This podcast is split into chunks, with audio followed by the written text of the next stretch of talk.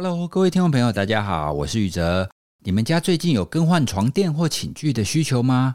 前阵子我们收到德国品牌 Emma Sleep 的邀请，体验他们经典款的床垫。体验了一个多月，他家的 Original 记忆棉床垫后，发现还真的不错，所以可以来跟大家推荐德国 Emma。送来时，原本对于床垫上有层记忆棉有一点疑虑，怕会太软，但实际体验后发现，其实不会太软，睡起来还挺有支撑性的。不会有陷下去的感觉，可以有良好的支撑性，这一点一直是我在跟人推荐床垫时的必要条件。而且跟我原本的床垫比起来，德国 Emma 有两个亮点。第一个是它透气而不闷热，在高雄同样是阴天，所以原本的床垫会背部流汗不好睡，但 Emma 的床垫会保持凉爽不流汗。我去查了资料，说床垫有德国 Ergo-Cell 的专利开孔设计。还有高科技原料布套，可以调节床垫表层的温度跟湿度。第二点，记忆棉可以避免伴侣翻身带来的影响，千万不要小看这一点哦。像我有个朋友，身高超过一八五，身材壮硕，翻身动作大一点的话，他老婆就会说好像有被弹起来的感觉。这样大家应该就可以理解，好的床铺必须要具备有抗扰动这样子的特性。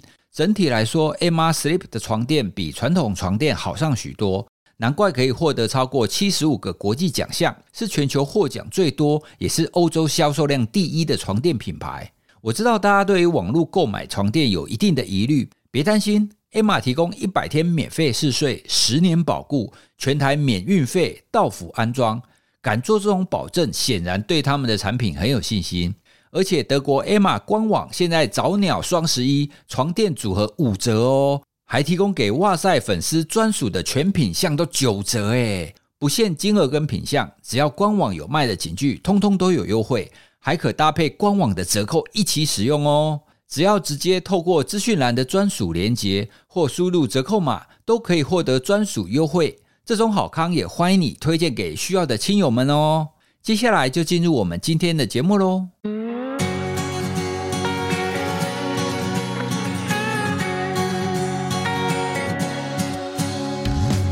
各位听众朋友，大家好，欢迎收听《哇塞新观点》，与你一起发现新视野。我是宇哲。平常你在生活当中要做任何的抉择，你是会总是考虑很久，还是你是很快就会下决定的呢？比方说，如果你有机会到餐厅去，那餐厅你要点餐，可是菜单你一看，哇，二三十个选项。那你是很快就可以做出决定的人，还是你要在那边思索，在那边想说，诶，我要点什么才可以最佳化我的选择呢？今天之所以会录这一集呢，是因为我本来就会需要换手机嘛，啊，所以我就一直很关注新一代 iPhone 的发表。然后前一阵子 iPhone 发表之后，我就在那边苦苦思索，说到底我要买哪一个才是最好的呢？想着想着，我就在我自己的脸书感叹啊。因为 iPhone 在早期的时候，每一代都只有一个型号嘛，哦，它就只叫你选容量而已，哦，看你容量要多大。那其他呢，其实通通一样，哦，没有什么不同的颜色啊、尺寸啊等等的。可是现在不是哦，你不只是要选容量，你还要选荧幕的尺寸，而且还有很多颜色，还要选蓄电量，还要选你拍照镜头的等级，甚至连外壳的材质都要考量。所以你在想要买的时候，你就要想说，嗯，到底哪一个选择是重要的呢？你想要省一点钱，可是你又觉得说，哎，不对，这个才是最好的啊。那这个传输的速度比较快啊，可是这个好贵哦，我买得起吗？等等的。那就在我在那边想啊想想好久的同时，我就突然想到，心理学当中啊，其实有不少跟选择相关的讨论。哦，所以呢，我就借由这个机会，就开始去找说，诶，选择到底有什么样子的讨论呢？然后我就找了一些资料，然后读着读着，诶，我就顿悟了，我就顿悟说，诶，我到底要怎么样去做我的选择？好，所以今天呢，就是要来跟大家分享我在这一次顿悟的历程。在我思索选择这个议题一刚开始，其实我浮现的想法是。更多的选择看起来会让人更自由，哦，因为更自主嘛。可是呢，其实更多的选择不容易让你更快乐。诶，这听起来大家好像觉得不太直觉，因为一般而言，我们会觉得说，诶，你有很多选择啊，你有充分的自主权，这样不是很好吗？这样你应该要更快乐才对啊。但是，这就跟我在前面跟大家讲，我在选择的时候很苦恼的地方一样。心理学研究就发现，当你有很多选择的时候，它不见得会让你更好。那如果你想要知道哪一个选择对你来讲是最好的，这样子的决策过程当中，其实就非常费力，也会非常辛苦。现在我们的网络资讯非常发达，对不对？我们是一个资讯爆炸的时代啊，任何人都可以爆料，任何人都可以提供他所想要的资讯。但是，大家有没有发现，我们在网络上阅读资讯的时候，因为资讯实在太多了，所以我们也都会偏好懒人包，有没有？懒人包。某个程度上，它讲的也是我们把所有的讯息把它整合起来，把它简化嘛。哦，所以其实并不是任何东西你都越多元越好，哦，越多选择越好。其实不是这个样子，选择越多，一定程度的是会带为我们带来困扰的。接下来，我们来从心理学层次来分析一下，为什么选择越多，自由越多，你反而会越困扰呢？第一个。当你选择很多的时候，会造成你的决策疲劳哦。你想想看嘛，如果你只有二选一的选择的时候，那你相对来讲你是容易区分的。甚至如果你完全没有选择，你就只有这一条路啊，那你就不需要决策嘛。可是当你你有很多选择的时候，你要选择哪一个，你会花很多的时间去比较。就像我刚刚在选手机一样啊。那如果你的选择又更多了。哦，你不只是这个品牌，你还加入其他的品牌，而且你并不考虑最新的这一代，你还考虑二手货哦，所以你的选项会很多。那这样子你在做选择的时候，你就要花掉很多的心力跟脑力去思考嘛。那其实决策疲劳在生活当中其实很常出现哦，就像我们常常跟各位举例的，你怎么决定你昨天吃午餐要吃什么的呢？像我现在常常自由工作嘛，啊，所以每到中午我总是很苦恼，我到底要吃什么呢？哦，那有的时候我在点外送，点外送的时候如果没有特别想要吃什么，就要一直滑来滑去，然后他们滑十几分钟都不知道吃什么哦，因为你在点的时候，你一来你会考量价格，还会考量这一家有几颗星，那有一些想吃的，可是呢，你又想说，哎，不对啊，啊，你点了这个好像都没有蔬菜，只有淀粉。这样好像不行呢，我们要营养均衡啊，而且有一些你还觉得，哎，不对，你点这个会辣，小孩子不吃哦，所以你看，光点一个外送，有的时候就会让人非常的辛苦哦。这是我们刚刚讲的决策疲劳，决策疲劳的问题，在很多的那一些成功人士，他们就会尽可能的去减少日常生活中的决策。好像很有名的贾伯斯，还有脸书的创办人祖克伯，哦，那他们就会每天都穿类似的衣服，哦，因为呢，你不要让穿衣服这件小事来影响你，你只要穿差不多的，哦，这样子你就不会成为你的决策负担。更进一步的，哦，你买衣服你要买什么？诶，不用想太多啊，你整理衣服你也不用想太多，哦，所以这样子就可以让日常生活中慢慢慢慢的减少决策疲劳。说到这个啊，我就想起以前曾经有一次在听演讲的时候，那个演讲者非常知名哈，我也非常崇拜他。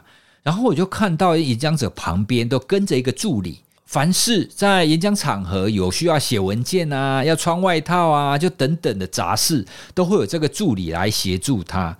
当时我就心想啊，不过就是个演讲嘛，啊，不过就写个文件、拿个外套啊。为什么这个讲者好像跟宝宝一样哦？什么小事都要叫这个助理做？所以当时我就开始在想啊，为什么那一些高阶人士他一定都要有秘书？像韩剧《金秘书》为何会那样？里头啊，总裁旁边的秘书哈，就一定要非常能干，所有的大小事情通包。哦，所以我年轻的时候会觉得说，那些找助理、找秘书根本就是炫耀用的，根本没有必要。可是后来呢？哦，当我开始在学校工作的时候，甚至我现在离开学校开始做自媒体，哦，我们就会有很多合作案，或者是一些出版社的新书推荐。那这些信件我都要回啊，其实也不难哦。可是回一回你会发现，哎，糟糕，我回一个信就回掉一上午了，就花了很多时间。而且那些合作案如果要进行的话，就有很多的细节要沟通哦，比方说合约啦、压行程啊、确认内容啊等等的。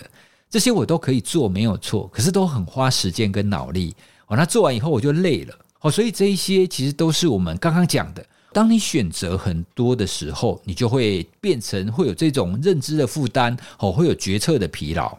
第二个呢，其实选择它除了让我们的决策疲劳以外，它还有可能会造成我们的决策瘫痪。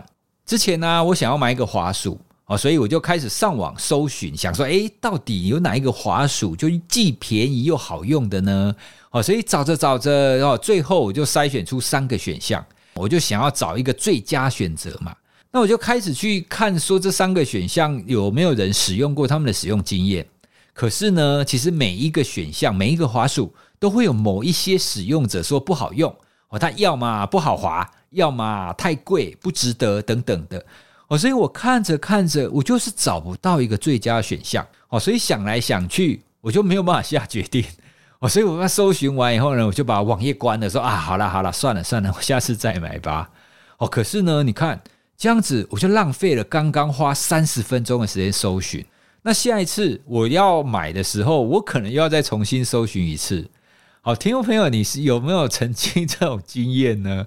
我就是你想要买一个东西，你好，你一直找找找啊，最后你还是没有决定。好像我这样子，一直想要可以下一个最佳决定哦，那你没有办法做哦，你就瘫痪。心理学有一个非常经典的果酱实验。那个实验呢，其实在一个大卖场做的。然后在大卖场当中呢，它就在两个就是人潮差不多的地方哈，就摆摊。然后呢，一个地方它就摆了六种六种口味的果酱，可以让大家试吃。那另外一个摊位呢，它摆了二十四种果酱让大家试吃。大家去大卖场的时候就最喜欢试吃嘛，对不对？而且你看到说哇，有二十四种果酱诶，你也可以每一种试看看啦。哦，所以在这两个摊位上，哦，就很多人都会去试吃。哦，研究结果呢，蛮有意思的。他发现，你摆出二十四种口味的果酱，那个摊位呢，吸引比较多人。哦，所以大家噗噗，大家都跑去吃嘛。但是，他只有百分之三的人买了果酱。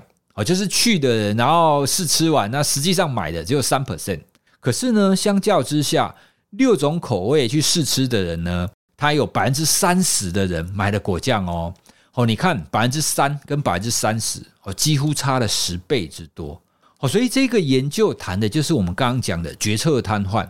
当你的选择太多的时候，你不知道哪一个选择才是最好的，那最终呢，你又想说啊，算了算了，你既然没有办法下最好的决定，最保险的方法就是不要下决定哦，所以就不买哦，就跟我刚刚在选滑鼠一样。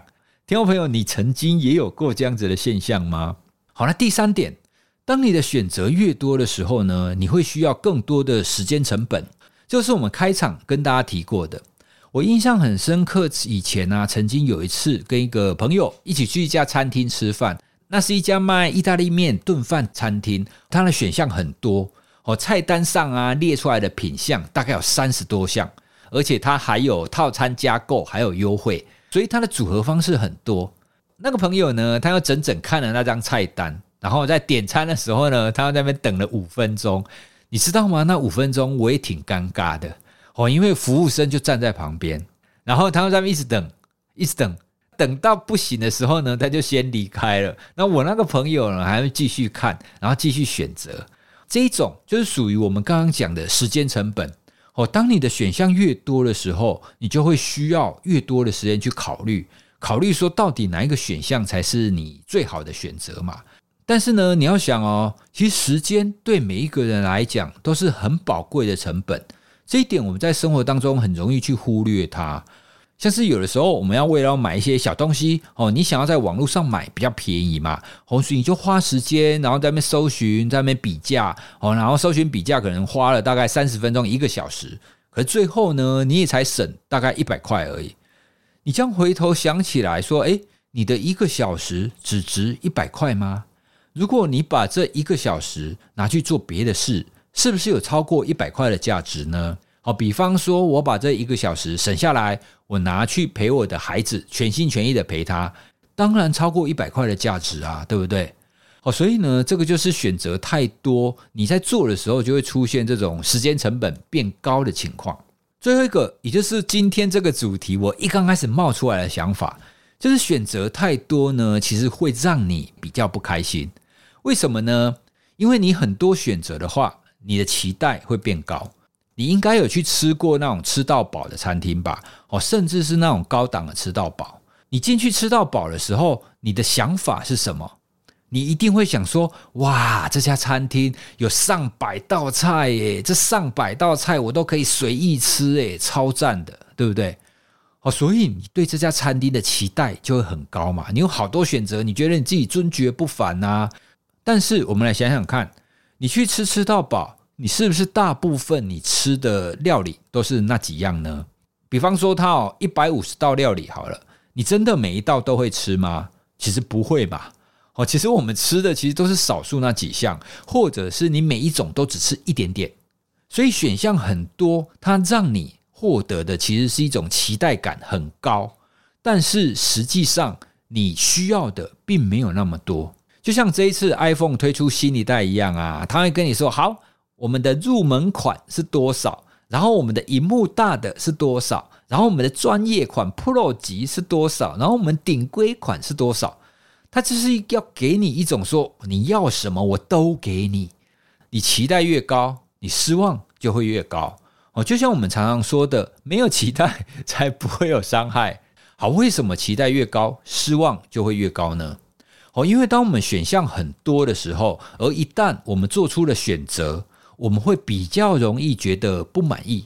好，换句话说，你会觉得不开心呐。这怎么说呢？其实，当我们选项少的时候，一来你选择比较容易，二来你也比较容易觉得说，哎，我应该是做了最佳选择嘛。因为你只有两三个选项啊，所以你要判断说我是不是做最佳选择很容易嘛。可是，一旦当你的选项越多的时候，你做选择就很难，而且呢，你很容易去怀疑说我到底是不是做了最佳选择呢？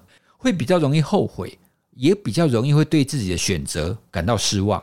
因为当有很多选项的时候，一旦你做下了选择，很多人会去想说：“诶，我这个选择真的是最好的吗？其他的选择有没有可能是更好的呢？”像是我们在找工作或者是在做发展职涯一样，一旦你选择做了某件事，其实这意味着你也放弃了另外一个可能你也觉得很有趣，或是你也觉得很新奇的一件事嘛。像是很多人在选择工作的时候都会问啊，我应该选择符合自己专长兴趣，但是薪水不高又不稳定的工作呢？还是我要去选我自己好像不太有兴趣，可是它很稳定的工作？哦，到底哪一个比较好？像这种只有两个的选择，可是你一旦选了其中一个，你就会开始想，诶，另外一个选择好像比较好哦。所以这一类的议题之所以很难，就是因为当你的选择越多的时候，你的优缺点。你的好跟不好就会越分歧，就会越多元。你选择了其中一个优点，势必呢你也获得一个缺点，而且你会放弃另外一个选项的优点。哦，所以越多的选择，你看起来越自由，可是呢我们越容易不满足。还有更糟糕的是，这种对选择不满意的心情，你会反过来变成是怪你自己。哦，你就是变成是好像是你的错，因为是你选的嘛。比方说，以前 iPhone 每一代新一代都只有一支嘛，哦，就只有同样的型号，你就选容量而已，哦，所以如果我买了以后，我觉得不合用，哦，比方说，我觉得说啊，你的荧幕不够大，所以我就会抱怨谁？这个时候我会怪罪给他人，我会说啊，你们怎么这样？干嘛不把荧幕做大一点？干嘛不卖便宜一点？干嘛不电池容量大一点？对不对？只有一个选项的时候，你也会遇到不合用的情况。但是呢，你不会怪你自己哦，你会去怪别人。可是呢，换成我给你很多选项，你要便宜的有便宜的，你要尊爵不凡的还是要低调的，通通有。好，那如果我买了其中一个，可是买了以后呢，觉得荧幕太小，那我就后悔说：哎呀，他明明有出大荧幕的啊，我干嘛当初不买大荧幕的，对不对？哦，这个时候我就只能怪罪我自己。当初为了便宜，哦，为了少一点钱而没有选择大荧幕的，所以这就是我们刚刚讲的。当你选择很多，看起来包山包海，可以满足所有选项的时候，可是你只能选择一个。那一旦你选择了这一个不满意的时候，你就只能怪你自己，因为呢是你选的嘛。很贵这件事情，它其实也会变成怪罪自己的梗，你知道吗？哦，那前一阵子啊，就有有一个网络发烧梗，他就说贵不是产品的问题，是你的问题。对啦，这句话其实讲起来也没有错啦。贵真的也不是产品的问题，是我的问题嘛？如果我可以赚比较多钱，贵就不是问题啦。你有没有发现，没有办法买顶贵，又变成是我的问题了？哦，所以啊，当选项很多的时候，你是不是做了哪一个选择？一旦你觉得哎，好像没有办法如你预期那么好的时候，这个时候这个负面情绪你就只能回到你自己身上。哦，所以从这个角度来看呢，其实现在很多的厂商啊，你有没有发现，大家都会做产品多元化，哦，就会做很多的选项，你要便宜的有便宜的，要贵的有贵的。现在大家都不做所谓的最佳产品，哦，最佳产品就是你要买就这个嘛。你推出多元化的选项，可以很大幅度的免除消费者的抱怨。哦，就像我刚刚讲 iPhone 的例子嘛。如果你说啊，iPhone 太贵啊，他会说，哎，你可以买入门款啊，你买 SE 就好啊，对不对？啊，如果你说啊，iPhone 萤幕很小，呃，你可以买大萤幕啊，哦，所以产品本身是没有问题的哦，问题呢，就只有消费者自己。那消费者自己的问题是什么呢？就没钱啊，所以一切的问题又回到我们自己来。之前我有读到一个应该是心理学家吧，他举了一个例子哦，我觉得非常的贴切。他说啊，如果你只有一条牛仔裤。那你穿这条牛仔裤呢，不合身，你也只能怪这条牛仔裤嘛，或者是你怪这个世界啊，说哎呀，你怎么给我这一条不合身的牛仔裤，对不对？可是今天如果有一百条牛仔裤给你选，可是你只能选一条哦，那你偏偏就选了一条不合身的牛仔裤，或者是你觉得穿起来不好看的牛仔裤，这怎么办呢？你是不是就只能怪你自己？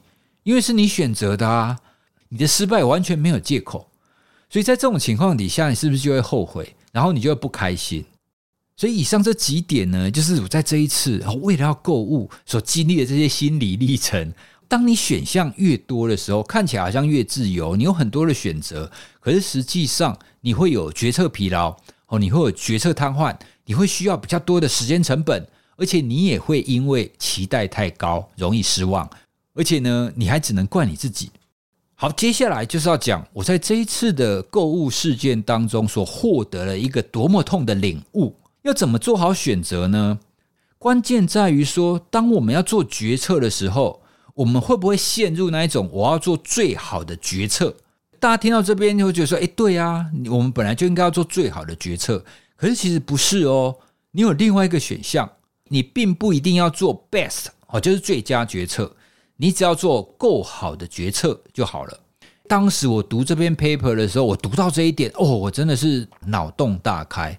我不用做最佳的选择，我只要做够好的选择就好了。好，那这个实验呢，他们其实是先做一个量表，他其实想要知道我们每一个人在做决策的时候，你的倾向是什么啊？因为就像我刚刚说的，有一些人会倾向你在做决定的时候，不管是购物或者是你的职业，这个选择一定要是最佳选择。哦，所以他们就做这个量表，然后去区分，诶，你是那一种最佳选择的人，还是够好选择的人呢？然后接下来他们就把这群人，然后连带的去跟那一些生活满意度、乐观主义、忧郁、神经质等等的，然后去一起测。结果呢，他就发现，如果他是比较要做最佳选择的人呢，他在生活当中就比较有可能会不满意，然后悲观、焦虑，跟会有。比较明显的完美主义，可是相反的呢，如果你是那一种够好就好的人，那么他的生活满意度跟乐观比较高，而且他的忧郁、神经质跟完美主义就会比较低。简单的讲，就是如果你是一个够好就好的人，那你生活起来会比较开心呐，哈，你会比较满意，你比较不会去钻牛角尖。而且他下一个研究他也发现哦，如果你是一定要最佳选择的那个人。你在做完选择以后，你就比较容易会有负向的感受，而且比较容易后悔。相反的，你是持那种 good enough 哦，够好就好的人，你在选择完以后呢，你比较会有正向的感受，也比较不会后悔。好，这个就是我在这一次事件所读到的 paper 哦，所以呢，我就想到，诶，对啊，我为什么会那么辛苦呢？我要花很多的时间去思考嘛，去思考说，诶，到底哪一个选项才才是好的？这个时候，我花了那么多的时间，我的念头就是最佳选择。所以你要做最佳选择的时候，当然很困难啊！不要执着在所谓的最佳选择的话，你只要想，我只要选这个，这个不错，这样就可以了。好，这就是 good enough。所以啊，我在读完那一篇之后，我整个豁然开朗了，我就再也不用为了我到底要选哪一只手机而感到苦恼了。所以这种过好就可以了。哦，其实是我们现代人应该要在生活当中你要常有的一种心态啦，或者是你的一个态度。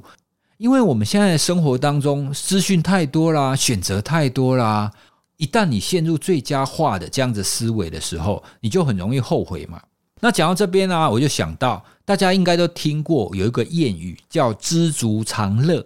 你有没有发现，所谓的“知足”，它的概念其实就是 “good enough”，够好就好了。所以“知足常乐”这四个字，就完全可以替代刚刚我们讲那三十分钟的话，然后就让我们知道哦，对，其实真的就是这个样子嘛。哦，所以你有没有感觉，有的时候那一些谚语，吼，或者是古人讲的话，或是阿嬷跟我们讲的话。我们总是会有一些，不管是心理学也好，或者是其他那些科学理论也好，最后就发现，哎，其实很多老祖宗的话，哦，其实都是有它的道理的。所以我要做的就是把选项缩小嘛。那你选项缩小，你就是要去想说，你最在意的是什么？比方说，我在选手机的时候，我最在意的第一个是价格，第二个是萤幕的大小。你就相对的容易知道哪一个选项对你来讲是 good enough，我就不需要再去思考说，诶，我到底要不要直接攻顶？那攻顶这个价格到底合不合理？到底会不会亏？对不对？你不用想那么多。所以呢，面对我们生活当中的这么多的选项啊，这么多的选择哈，推荐大家这一次我所领悟到的这个概念哈，只要 good enough 就好了。如果你在平常决策的时候也会想很久，或者是你会很容易感到后悔的话，希望今天这一集呢，可以稍稍帮你扭转一下。接下来我们要回复，应该是铁粉慧心前几天呢传讯跟我们讲一个好消息，因为慧心有买我们之前团购那个熨斗嘛，然后他会跟我们说，哎，团购熨斗那个发票还中奖，很很开心。而且呢，慧心也有买我们的高效睡眠学习法的课程。他也跟我们分享，在里头他看了娜娜带领全身扫描放松哦，他会觉得说哦超有效哦。他通常在做深呼吸的时候，他就睡着了哦。就是谢谢慧心跟我们分享你生活当中的这些好事。诶，听众朋友，你你是一个很容易中统一发票的人吗？我跟娜娜每一次在对讲的时候，我们每次都会觉得说啊，如果我们可以中几千万的话，这样子我们就可以不用工作了。我们但是每一次其实都不会中。以我来讲，我很少很少中统一发票。可是哦，我真的有认识有人，就是很常中统一发票的，几乎每一期都会中。诶，你是这种人吗？如果你是这种很常中同一发票的人，或者你跟我一样啊，几乎不会中同一发票的人，欢迎你跟我们讲哦，让我们取暖一下，说对，这个世界上就是有人跟我一样，同一发票都不会中的。谢谢慧心跟我们分享他上高效睡眠学习法的心得。而除了这个以外，在十月份，我也担任了康健所举办的每天好好睡觉的行动方案的客座教练。整个十月份，在社团当中哦，参与的人哦，就会分享，诶，他有什么样子好眠的一个方法，好眠的心得。那我也整理出了有九项我们在生活当中可以开始执行的一些好眠行动方案。那欢迎大家一起来参与哦。哦，那连接我会放在资讯栏。好，今天我们的节目就跟大家分享到这里哦。希望我这一次因为选择很痛苦，然后就去找资料，然后有了这个心理学相关的这一些想法以及最后的顿悟，对你生活当中的选择也有一些帮助哦。如果你对我们节目的内容有任何的想法，都非常欢迎你可以来讯跟我们讲。好，那今天就跟大家聊到这里喽，谢谢大家，拜拜。